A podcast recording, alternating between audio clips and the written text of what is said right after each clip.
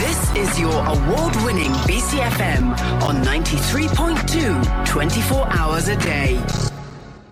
Good morning and welcome to One Love, One Planet, the award winning environmental radio show here on BCFM, where we talk all things environmental in Bristol, the UK, and the rest of the world. My name is Shona Gemfrey. I'm presenting this programme for several months while the amazing Penny Southgate has a very well deserved rest and recharges her batteries. We're going to be looking at some news stories related to the environment, both in Bristol and further afield. We're going to play some tunes, and today we have not one but two very special guests in the studio. Later Later on, we will be hearing from Anneka from the Pernambuco Group, which is a new strings collective raising support for the Music for Trees project. And before then, we will be chatting to long term local litter fighting legend of Bristol, Steve Woods. Steve, how are you? Good morning, Shona. Good morning, listeners. How are you? Very good, thank you. Yeah, come nice and close to the microphone so we can hear you. That's great. Um, welcome to One Love One Planet. Thank you for joining us. Settle in for what is sure to be an interesting hour. If you have any thoughts um, on what's going on, you can uh, email us in the studio, studio at bcfmradio.com. And so we will get crack. Should we get cracking straight on with our news, Steve, and sort of see what's happening and see what our views yes, are? By all means. Yeah, let's crack on. Okay. So, lots of news happening in the world at the minute. Um, the Guardian's got a few headlines that are interesting. One is um, Weather Tracker power prices dip to negative in Europe amid a clean energy boost. Low demand combined with sunny conditions and meltwater lifts hydro and solar production.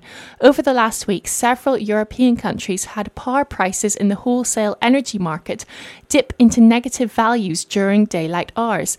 The decline in prices was mostly driven by the abundance of available energy generated by renewable sources, combined with the relatively low demand for energy for heating or cooling and the situation occurred due to an area of high pressure dominating across much of Central and Northwest Europe, providing lots of solar power generation across the area.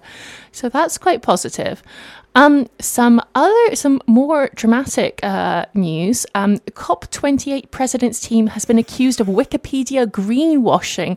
Do you use Wikipedia much, Steve? Is it something? Yes, I'm a I'm a long term Wikipedia editor. I oh, was, are you one of the people who contributes to it? Uh, well, I I have I have been editing it for about 10 years now oh. various things yes. Oh wow. So you probably know all the all, all the background to it because it's all voluntary isn't it the people who edit it it? is yes. They're all volunteers. Yeah. So um the well critics say that apparently the UAE the uh, United Arab Emirates is using the site to try and control the narrative amid criticism of the an oil boss leading the climate summit.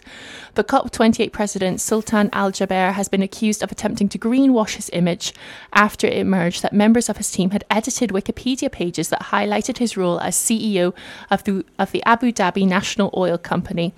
Uh, the UAE government, which controls about 6% of the world's oil reserves, has been criticised for appointing a fossil fuel boss as head of COP28, which will be held in Dubai in November. Last week, 130 US and EU lawmakers called on Al Jaber to be removed from his post as the summit's president. Um, other news across the world outcry as Brazil Congress moves to gut environment and indigenous ministry. Uh, there is a plan to drastically dilute bodies' powers, which would deal a severe blow to Lula's attempt to reverse Bolsonaro's era of Amazon devastation. So, obviously, Bolsonaro, the previous um, leader of Brazil was uh, very right wing, um, considered uh, absolutely awful for the Amazon and for the environment. And when Lula uh, was elected, this was considered hopefully great, really positive for uh, the environment and for the Amazon rainforest. But um, there has been the Congress is still reasonably right wing and has moved to drastically dilute the powers of the environment and Indigenous peoples ministries in what campaigners have called a potentially crippling blow to efforts to protect Indigenous communities and the Amazon. By 15 votes to three, a congressional committee approved draft legislation that would strip the Environment Ministry and Ministry of Indigenous Peoples of various powers.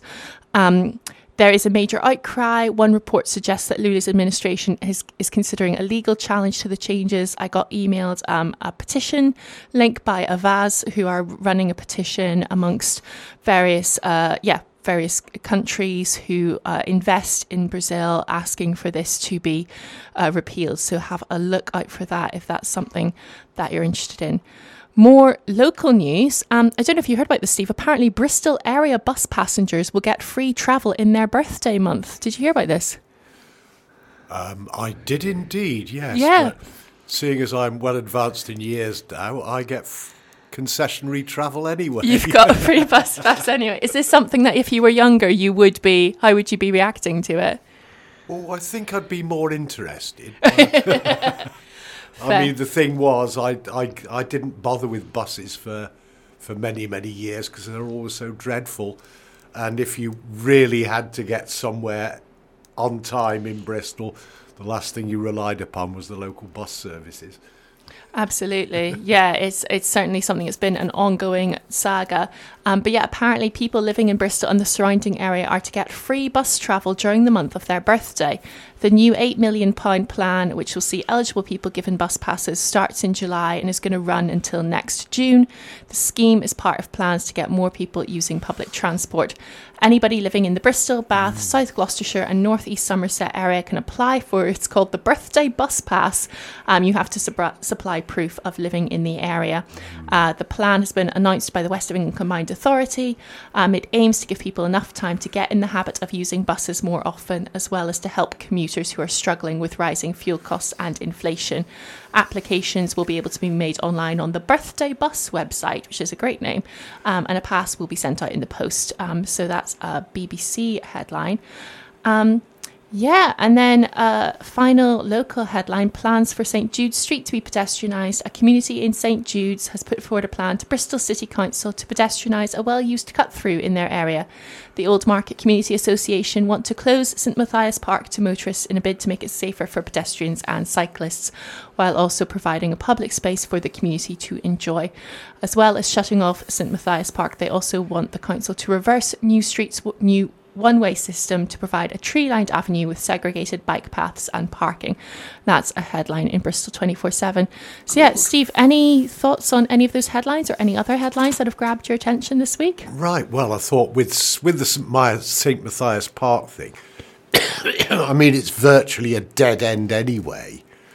Yeah. You re- one really has to know where, where one's going and be to get anywhere out of there. You, I don't think it does a lot on sat navs and everything. No, it's no, right behind the back of the volunteer um, pub, isn't it? Yeah. And there's, and I could see, you know, drivers who don't know the area maybe backing into there, or very fast motorcycles maybe going through. Mm. And I think the mm. community want to try and reclaim it a bit because a lot of people walk in the road in that area.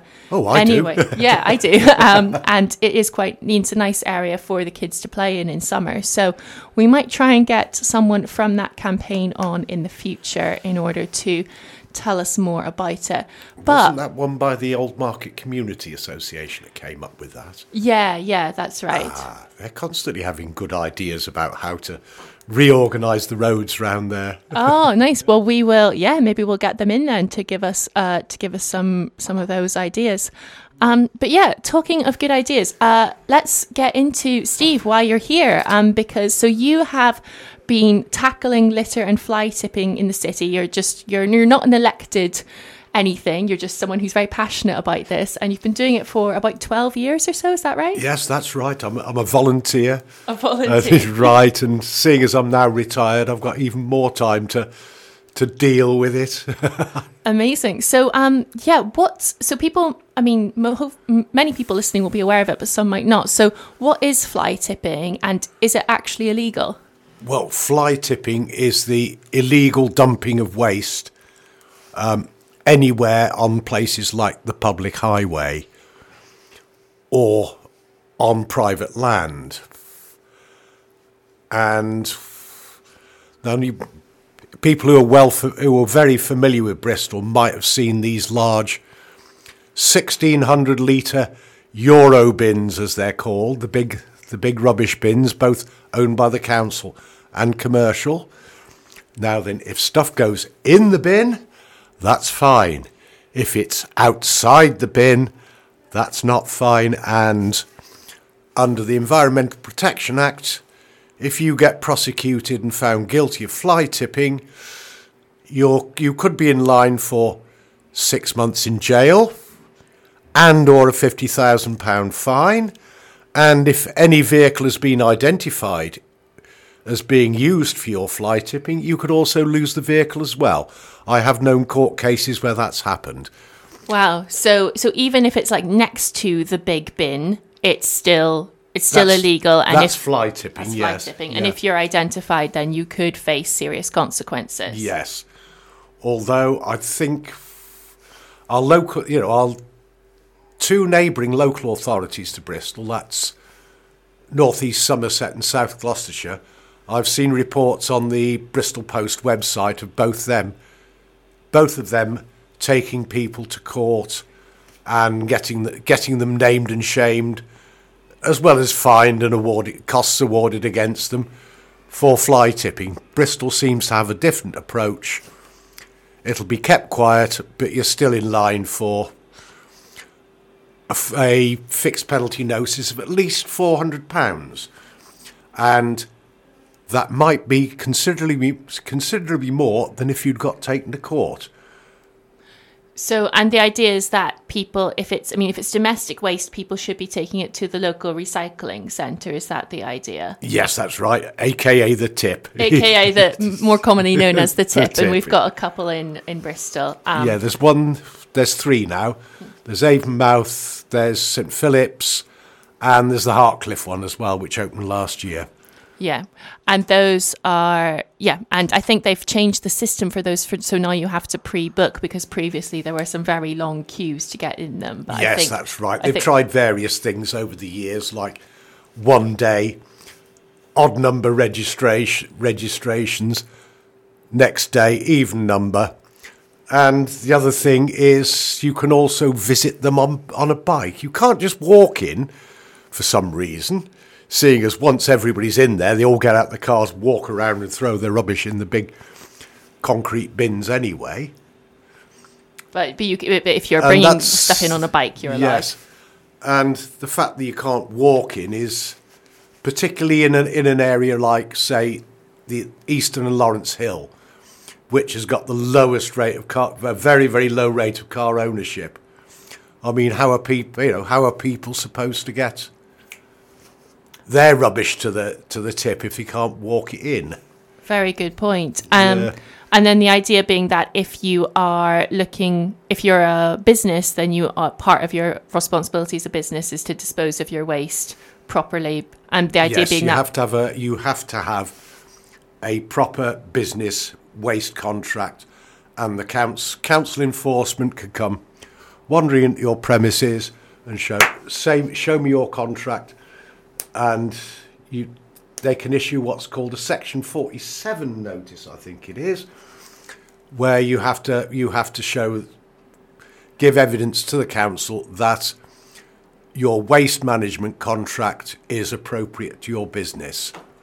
great. Okay. So yeah, and households can also get, I think it's a section 46, which, you know, if, say, if they don't feel like prosecute, if they've got evidence, if the council's got evidence that you've been fly tipping either by putting rubbish outside your outside your front door and then expecting the council to clear it up, if they haven't got sufficient evidence to prosecute you, they, they can issue you with a section 46, which is that, I mean, any more, you know, which is a bit like a, a lawyer's cease and desist more than anything. Right. So if you keep doing it, then you will get fined or you will get in, prosecuted. You will get a visit. Okay. and so if people are seeing fly tipping going on and feeling frustrated by it, because obviously it's, um, yeah, I mean, it, it's, it's damaging for the local environment. It can block high, you know, pavements and Yeah. paths and everything. If people see fly tipping happening, it what, attracts vermin. Yeah. It also make it also it's also depressing. I mean, let's face it. You know, we're living in a city. If you see a big a big minging pile like that, it's not exactly going to make your day feel happy, is it? And it increases the fear of feeling of insecurity and all that. Yeah. Yeah. So But of, if you want to deal with it, yeah. So if you want to deal with it, if you see it happening or you come across a big pile, how can you, what can you do about it? Right, the easiest way is to do it online. Now, I know everybody doesn't have access to the internet, but the council does provide.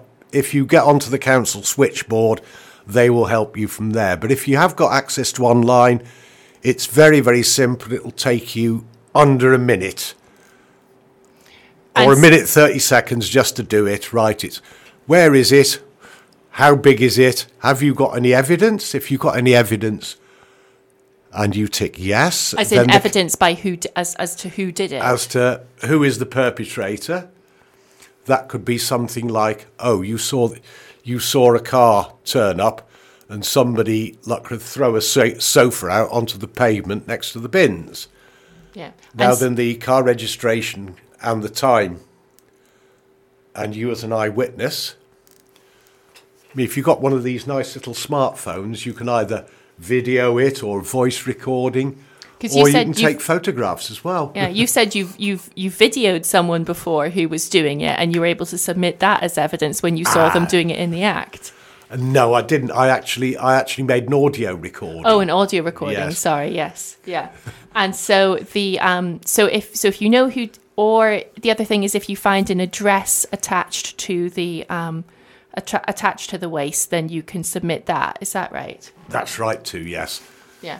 And so once that's been submitted, um, so but but you don't have to have the evidence to report it. So if you see it, you don't know who did it, but That's it's right. still posing, you know, a hazard. It's illegal. You can still report it, and then the council will hopefully come and clear it up.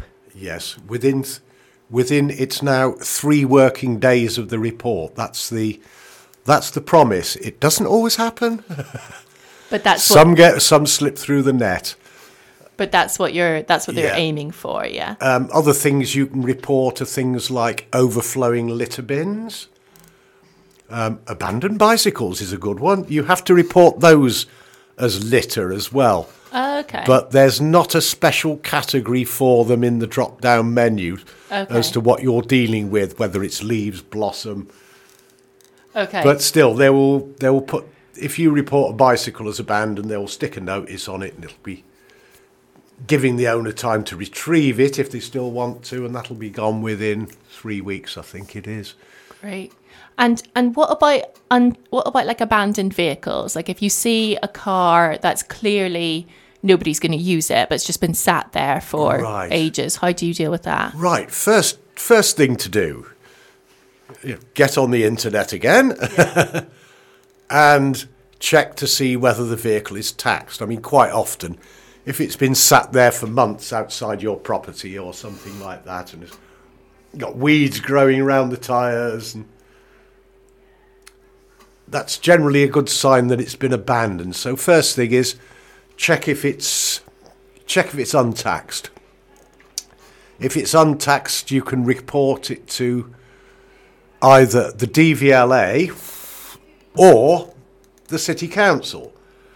Um, the DVLA, I do know, go round regularly, checking, driving round the streets looking for untaxed vehicles, and they're pretty good at removing them.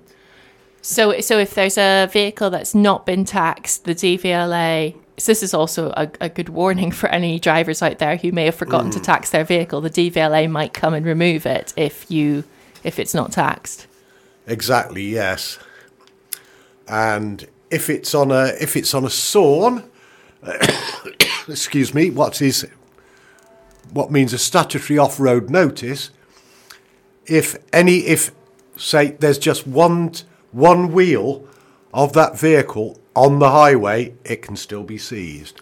Oh, so even if it's mostly on a private driveway, if Yeah. a little bit of it is sticking out onto Yeah. Mm. the pavement or the road, the DVLA might still come and take it away. I just thought we'd mention untaxed and abandoned vehicles because I think they're the biggest thing that we get fly that I'd count as fly tipping round here. Well, you said um, so. You're saying like B, BS5 tends to be a hotspot for it. People want, you know, don't don't need their car anymore, and they just kind of leave it. Is that which is is that right in the BS5 yeah, we've area? got we've got lots of little quiet little side streets where you can just pop something and nobody will nobody will hope, hopefully notice it for months. I mean, some of the abandoned vehicles that I've reported have taken six to nine months to get moved, and there was an infamous one on the Stapleton Road a few years ago that took about four years to get removed. Oh wow! We even had the police involved on that because its windows had all been smashed in. So Yeah, because if if a is it true that if a car has been like damaged or if it's in a dangerous position, the police might it- get involved? If it's in a dangerous condition, condition, okay. yes, then the police can get involved. But abandoned vehicles are an awkward one because they fall. There are three parties involved. That's the local authority. There's the DVLA and there's Mr. Plod. Right, and so it's not sometimes not quite clear which one of them has responsibility for dealing with it. Exactly. Yes. So is the best thing to do to report it to both the DVLA and the local authority I would I would recommend reporting it to both of them. and see see which one gets there first, sort Yeah. of thing. okay, I mean, yeah, no, that's and and you can also if you have an old vehicle that's no good, you can also sell it for scrap. Like you might get fifty quid for or something, but that- Oh, be- yeah. which is you know better than better than nothing at all. So a lot less than you probably paid for it, but. Um, so that is probably a better a better way of dealing with old vehicles if you don't want them anymore. Oh yes. Yeah. And can we talk a bit about the Cleaner Streets initiative? Because that's something that's sort of relatively recent. And I'd like your thoughts on sort of, well, firstly, what can you explain to listeners what it is and then what you think about it? Right. Well, the, the latest thing on the cleaner streets is an initiative where the council are trying to get businesses to remove their commercial bins off the streets. So far, it's been implemented in two areas. That's namely the old city In, in the centre. in the centre, yep, and along the Stapleton Road corridor up as far as Eastville Junction. What they've done is all the trade bins are not supposed to be there anymore. Unless you happen to own the frontage in front of your shop, of course, in which case you can still have your bin there. And, and what's the reason for that? What's sort of What's the, the thinking reason? behind removing the big bins? Right. Well, I don't know whether anybody else has noticed, but it's uh, commercial bins tend to attract fly t- fly tipping. They're they're a bit like a magnet. People think, oh, here's a bin, I'll just dump my They'll stuff just next buy to it. stuff here, yeah. Yeah, and then the whoever deals with the bin will deal with all of it. But then actually, like you say, it No, it's. to more problems. I mean, it's not. It's not their. It's, it's not the commercial waste management company's responsibility to deal with everybody else's waste. Only the stuff that's in the bins. right. And since it's been implemented on the Stapleton Road corridor, the amount of fly tipping on that main on that main road has dropped dramatically. Although, and I know that the council enforcement are busy as as a consequence of that. They're busy also monitoring the amount of fly tipping that's happening in the in the side streets coming off the Stapleton Road corridor. Right, in case in case they in case people are just moving it round the corner. That's it. Yes, yeah. because when you when you when you step hard on something, everything goes splat. right, yes, Yes, so yeah. the splat in this case being fly tipping in the surrounding streets. Right, Yeah. okay, okay. So that so that seems to be working quite well. That cleaner streets initiative of yeah. encouraging commercial businesses not to have their bins out the front. I'm not reporting as much stuff on the Stapleton Road now, anyway. Oh, that's good. Okay. Um, and then we've just got a few minutes left, but just wondering. Um, obviously, you know, this is something you've uh, spent a lot of time looking into, and uh, we know that obviously local authorities have budget issues at the minute. But what other changes would you ideally like to see the council bringing in that, in your research, kind of might help tackle litter and fly tipping further? Well, one thing would be, um, particularly in terms of litter, would be getting better publicity for when we have public holidays, bank holidays, that kind of thing, and your recycling collections change because we've had we've had three bank we've had three bank holidays this month. We have, yeah. I know that on a couple of them we've had very good, we've had some decent weather on a couple of them, although it has been a bit blowy. And if the day changes, most some people will actually put it out, uh, put their bins out early, but leave them out until they get collected. In which case, some of them have stayed out for a week. And of course, if the wind blows, lots of stuff that's in the boxes gets blown around the streets and And it's also then a mobility issue for people in wheelchairs or with prams struggling Yeah. to get by on the pavement. So, better Yep. publicity about when actually to put your bins out around bank holidays or other changes Yeah. would be would be a positive. I mean, where where I live in the middle of Easton, bin day bin day is murder for pedestrians. It really is. You have to be you have to be a contortionist to fit down to fit down between the bins and the park and the cars parked on the pavement.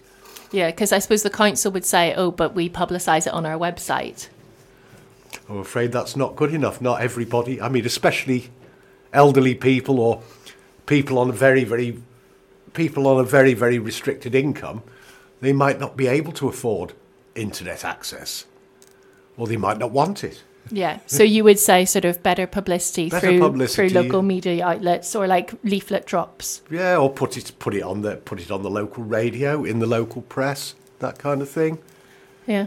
Okay. Um, and there was um, there was also something about you were saying about in is it in Stoke on Trent they're fining people for leaving their bins out on days that aren't bin days. Is that right? Yes, that's right. Yes. Yeah. Well, um, my late mother, I was long distance. I was long distance IT support for her, so I used to go up every couple of months. So I got to I got quite familiar with Stoke, and the streets there are a hell of a lot cleaner and a hell of a lot tidier than they are in Bristol. And one of the reasons is the city council there is very hot on things like finding fly tippers. They go out and they search through the, any fly tipping they find to find evidence. And the other one is you're only allowed to put your bin out on the collection day Oh, okay. from seven o'clock in the morning until I think it's five in the evening. It has to be off the street again. oh wow, so quite strict. and uh, yes, they and they have they have prosecuted people for that. Oh, wow. Okay. Yeah. so so something maybe that Bristol could consider in future. I'm sure that would uh, I think Bristol has considered it and rejected it as a bit too draconian. I feel like 5 p.m. feels a bit strict. Like some people don't get home from work till later. But yeah, well, it might, it, it might. I don't know. It might be later than Yeah. five. I was just throwing that in yeah. as Okay. it might be six. yeah. But yes, that is. I could Yeah. see. I could see the arguments both for and against that. No, very good. Well, Steve, Yeah. thank you so much for coming in. Is there any final uh, words you'd like to leave us with, or any final things, you messages you'd like to get out there? no, just keep Bristol tidy. I'm trying to. Keep Bristol tidy. Put your rubbish in the bins. Report fly tipping when you see it. There's lots of local litter picking going on. Um, uh, so join your local litter pick and give back to your community. I'll see you on the next one, show. I'll see you in the next one at Barton Hill. But yeah, thanks very much. This is BCFM.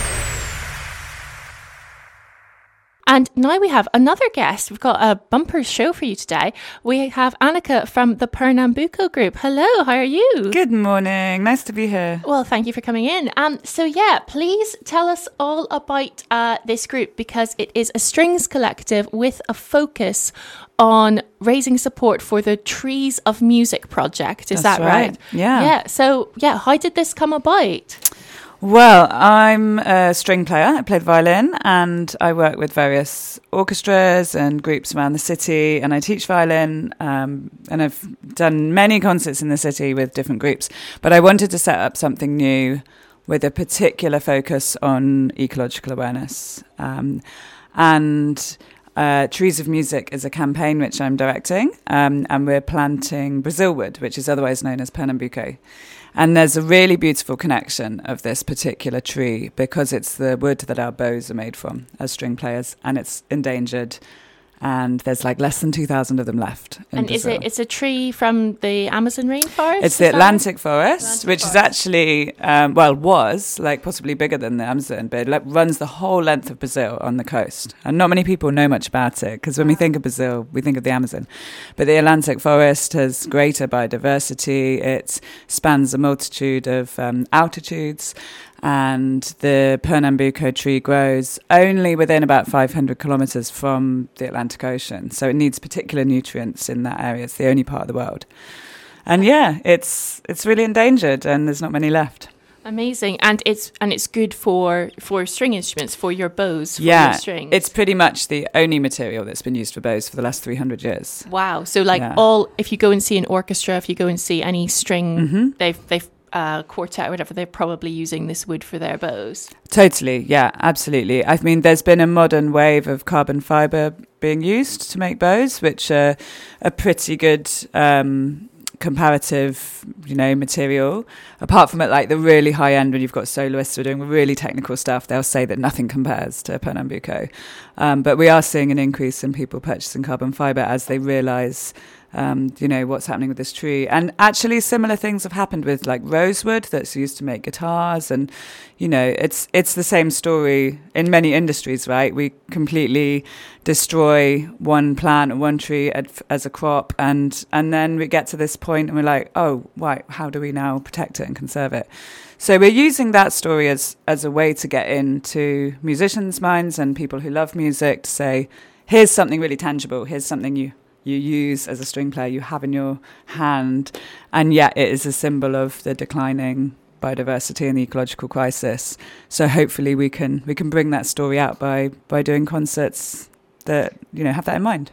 Amazing. So yeah, so the whole focus you're trying to raise awareness of it um, Mm-hmm. by having specific concerts and music all about this to tell this story. So Yeah. what's so you've got your your inaugural concert coming up. Tell us all about it. So it's on Monday, 12th of June. It's a Monday evening, which is a great evening to go and uh, see some live music. um, it's down at the Loco Klub, which is the tunnels underneath Temple Meads Station.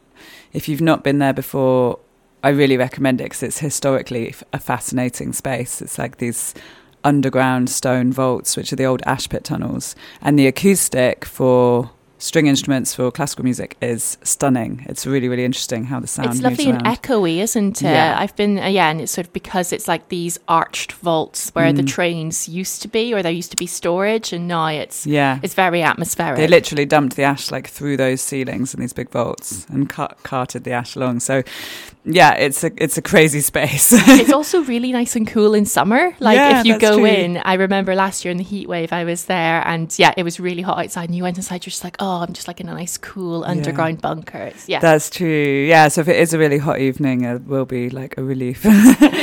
um, so yeah, it's Monday the twelfth of June, starting about seven thirty. We'll you know have the bar open before that. Um, and we'll probably play, I think, two short halves, like um, maybe half an hour each with an interval, because we really want to give time for people to connect and talk and learn a bit about um, Trees of Music as a charity and and the cause. Um, but we have a really incredible lineup of musicians. So I've pulled together like some of the best string players I I know, um, and one percussionist as well, Harriet Riley, who's local. Um, Matthew Barley is our sort of star performer. He's quite a well-renowned cellist, and he's written three arrangements of Brazilian-inspired pieces, for string ensemble and percussion. Um, I can't wait to play those. We've got our first rehearsal tomorrow, so I'm like really, really excited to get get my teeth into them. Um, and Simi Singh is another fantastic violinist. She's leading the ensemble. So it's about 12, 12 of us in the ensemble, and then two soloists. So yeah, it's um, it's always excited to get together a new group of people. I mean, most of us have met in different other groups over the years, um, but I really wanted to choose musicians who were sort of you know had a good level of ecological awareness and were ready to like be ambassadors to talk about this as as a, a sort of tenet of what we're doing and not just not just turn up to do a gig and play a concert but like be kind of passionately embedded in, in the cause as well Right. So if people, if they're, I mean, if they're interested in the environment and or string music, this sounds like a great event to come along to. Mm. Um, and yeah, sort of what are you hoping will be the outcome from it? Sort of what you, Yeah. yeah, what's sort of the plan for the future if all goes well? That's a really good question. Yeah, so this this is our pilot performance. Um, so we really need to sell tickets. We really need your support to get us off the ground because it's fully professional outfit. Um, so so we are like we have a Just Giving page, and you know please do get a ticket in advance to help us help us get going. Um, if this goes well, um, hopefully we'll be getting some footage and really fantastic photos and stuff. Then we might apply for Arts Council funding along the way. Um, and see where else we might want to take it. I think we're going to see how we bond as a group of musicians, and I've I've got kind of you know an inkling that it's going to work because I've chosen some really great people. Yeah. um, but yeah, if it goes well, we might go and do the same concert at festivals or in other cities, or we'll develop the program. We might work with other local composers. Um, we've got three local composers' works on the program as well, so it's Wow. it's a mix of like um, old. You know, we've even got Vivaldi on the program, but then we've got something written like by Harriet Riley, who lives in Fishponds. You know, so there's there's quite a nice range. Vivaldi is not from fish ponds, No. unfortunately. Um, but I mean, how do you pick the? Because I'm I, I'm not I'm not that musical in terms of like instruments Mm. and stuff. So how how do you pick like what to put on a program? That Mm. sounds like a big job. Yeah, it is a really big job and something you kind of lose sleep over because you, you, you. I, I guess for me, like I start by picking stuff that I think sounds great, and and then I start to go, well, how is that going to work together with that other piece I'd love to do, and and then you start to try and work out the order of of the program, like how are people going to feel when that first note happens and how are they going to feel like say at the end of the first half before they're going to go to the bar what do you want that feeling to be so you you have to kind of try and curate a journey um, of the music evening you want you want to leave them wanting more you want to leave them on a high Yeah. and I think like so often with environmentally themed stuff, there's a real debate around um, telling the truth. And the, the truth is stark and depressing, actually, as I'm sure most of our listeners know. The climate crisis is, is raw and worsening every day. So there's a balance of like being hard hitting, um, but not kind of making, not hitting people so hard they're then just apathetic or, or turned off you know they need to go away feeling active um, so you did ask me what you know what do i want the outcome to be um, i would love people to get excited about supporting trees of music or other ecologically focused charities um, getting more active in their local areas and looking at you know that what's going on locally and also what's going on globally. And i think it's easier for us to kind of just protect our patch sometimes. And wouldn't it be wonderful if everyone in the world did that? It would be fine. Um, but looking at that globally um, as well. And um, I've just spent a month in Brazil earlier this year, uh, meeting the people who are planting these trees and going around local communities, playing music with kids there, and genuinely feeling this this connection, which is something that music is so so wonderful for. We can we can connect across cultures and languages and divides. Um, so yeah, there'll be a bit of Brazilian music in the program, and hopefully that will bring a bit of the flair. Yeah, because I, w- I was about to ask like what what Mm. what's currently going on to protect these trees, but it sounds like there is like a very concerted effort to Yeah. plant to protect them, but Yeah. to um because you said there's like what less than twenty thousand, Less than 2,000. less than two thousand of these trees Yeah. left, so a very real danger of extinction. There really is, yeah. And, you know, in my month in Brazil, I spent quite a bit of time trying to find mature trees um, to see what they look like. And the only ones really that I got up close to in the botanical gardens in Rio, where they're heavily protected. Um, and there was, you know, a scientist I met who was aware of some other small populations. But even when they find a mature population, actually then negotiating with the local community, wherever that might be, um, can then have its challenges as well and political challenges. And And are these trees in particular very valuable for um yeah, for, for, for harvesting or is it just kind of land clearance in general for farming? Um, I think both have been a problem for this species. There's been a lot of land clearance. The Atlantic forest has been reduced by about 96% in the last sort of 100 years. So it's really taken uh, an absolute battering. As I said, all the news we hear is about the Amazon, but the Atlantic is, is a huge percentage of, um, of ground coverage in Brazil. Um, and has a wider variety of species than the Amazon. So, in terms of protecting biodiversity and, and that variation, it's an absolute disaster. Um, but yeah, these trees have been logged um, before bow making. It was used as a dye wood, so it has a beautiful redness in the in the wood and in the bark. And it was used to dye uniforms for European military Wow. for, Oh. for centuries. What like So- like red like Yeah, red like and that, things like like, that. bright red oh colour. gosh. So it's ha- it's been really useful for lots of reasons, which has obviously contributed to its plight. Yeah. Yeah, and yeah, sort of symbolic when you think about then what, say, like the British military did Yeah. over centuries Absolutely. and centuries in terms of Yeah. um, contributing to neo uh, imperialism and, Totally. and climate breakdown. Which is why, you know, part of that narrative that it is time for us to give back. Like we have taken so much from, from these communities, from this from this land particularly, to to fuel, you know, classical music across Europe and and the whole world. Um, and now we're seeing that decimation, and it's it's really time to replenish and regenerate and give back. And the communities there that have used this wood and are using those traditional practices in the same way, they've arrested about 40 bow makers in Brazil in the last year for supposedly illegally um, smuggling the wood without the correct permits because it's obviously really heavily restricted.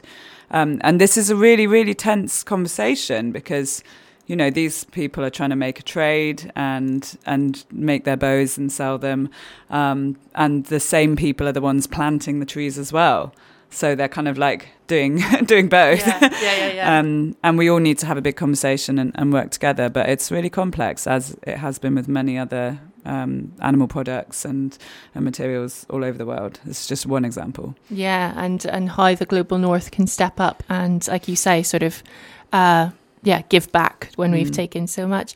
Well, well, this is fascinating. So, if people want to come along, hear some beautiful music, and learn more about this, uh, remind people of the date and how they can book tickets and where it is and everything. Sure, thank you. Yeah, it's Monday, 12th of June, so just under two weeks away.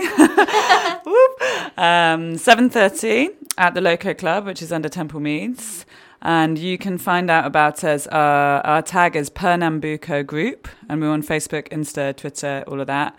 Um, the tickets for the gig are on Headfirst, which I'm sure you know about if you're a Bristol gig goer. All the best tickets are on there. Um, and the charity that we're raising money for is called Trees of Music, so you can check out their website as well. Amazing, thank you. And so, do you want to um, also? Do you want? You've picked a song to uh, end this on, and do you want to introduce this? Well, there was there wasn't really a difficult choice. I had to pick something with some Brazilian flair, and we are doing um, a really awesome rhythmic string arrangement of this very very famous tune. Um, it's "Girl from Ipanema." And that was the girl from Ipanema. And thanks so much to Anneka for coming in and telling us all about that uh, gig coming up. The Pernambuco group are doing an evening a concert at the Loco Klub uh, of classical music uh, from a new strings collective, all about raising support for the charity Trees of Music. So if that's something you are interested in, please uh, do check that out. Again, it's Trees of Music is the charity. And we are almost at the end of our show. I'll just briefly cover some events coming up that you might be interested in. So, uh, the Bristol Energy Network annual conference is happening on the 24th of June, 10 uh, it's a Saturday, 10 a.m. to 4 p.m. at King's Weston House. Um, so, this is an annual energy transition conference. The theme for 2023 is Unleashing Community Energy, and there will be uh, talks from lots of speakers across the country, a chance to see the new community owned wind turbine in nearby Lawrence Weston. So, if that is something you are interested in, then do Google that. I think you need to book tickets in advance. You can find it through Eventbrite. That is the Bristol Energy Network annual conference. Another thing that you may want to check out um, that recently happened was the Beyond Growth conference um, hosted in Europe. Um, and this didn't get a lot of mainstream media coverage. I heard rumours that. Um, because the conference was all about sort of not needing, uh, you know, GDP growth, economic growth uh, that we can do without it, and that actually moving beyond it um, and not pursuing it is is key to tackling the climate crisis. But that very few uh, news networks uh, wanted to talk about it. But if you Google the Beyond Growth Conference, uh, there's lots of the talks are online. Um, really interesting. Uh, it's all about you know.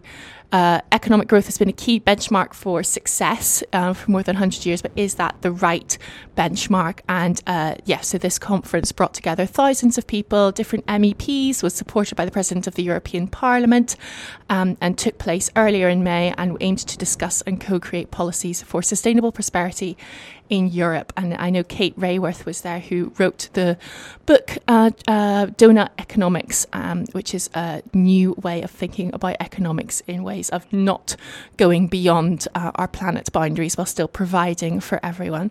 So you can have a look at all those uh, videos online. So I think that brings us to the end of our show. Thank you again to Steve and to Anneka for coming in for the interviews. And thank you, our listeners, for listening. Without you, there is no show. Please do join us next week when we are going to be talking to a Peruvian explorer and PhD scientist who has done projects for National Geographic. It is Dr. Rosa Vasquez Espinoza.